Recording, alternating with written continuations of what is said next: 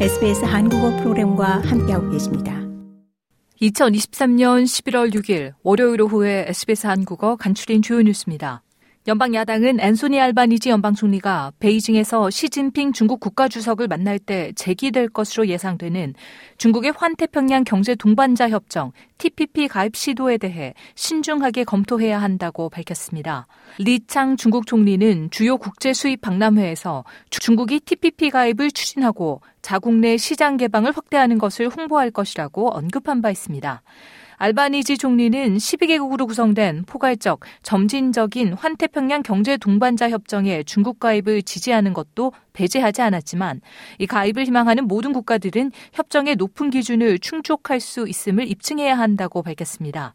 야당 외교부 대변인인 사이먼 버밍햄 장관은 스카이 뉴스와의 인터뷰에서 그것이 적절한 대응이라고 강조했습니다. 두 명의 어린이를 포함 총 다섯 명의 목숨을 앗아간 빅토리아주 데일스포드 차량 돌진 사고에 대한 경찰의 대처가 늦었다는 소문을 불식시키기 위해 경찰이 성명서를 발표했습니다.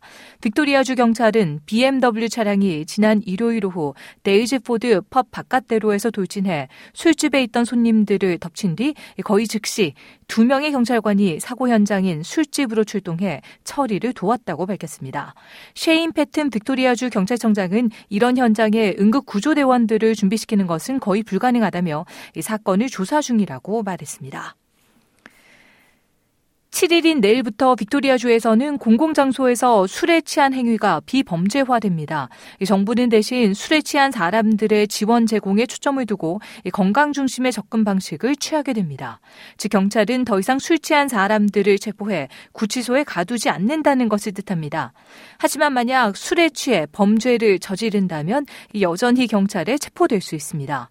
술 취한 사람들은 이제 정신을 차리고 회복할 수 있는 회복센터, 서버링업 센터와 같은 안전한 공간으로 갈 수 있는 교통수단을 지원받게 됩니다. 자신타 앨럼 빅토리아주 주총리는 이 서비스는 특히 주치법으로 인해 불균형적인 영향을 받고 경찰과 상호작용했어야 했던 원주민들을 인식하는 것의 일환으로 원주민들에게 최우선적으로 제공될 것이라고 말했습니다. 한국에서는 유치장에서 숟가락을 삼키고 탈주한 특수강도 피해자 김길수가 도주한 지 벌써 사흘째입니다. 김 씨는 옷을 계속 바꿔 입으며 도주가 장기화될 우려가 높아지자 교정당국은 현상금을 천만 원으로 올렸습니다. 김길 수는 앞서 환전을 빙자해 7억 4천만 달러를 훔친 혐의로 지난달 30일 경찰에 체포됐습니다. 유치장에 구금됐던 김 씨는 지난 1일 점심에 제공됐던 플라스틱 숟가락을 부러뜨려 스스로 삼켰고 이후 복통을 호소해 병원에 입원한 뒤 도주했습니다. 이상 이 시각 간추린 주요 뉴스였습니다. 뉴스의 나혜인이었습니다.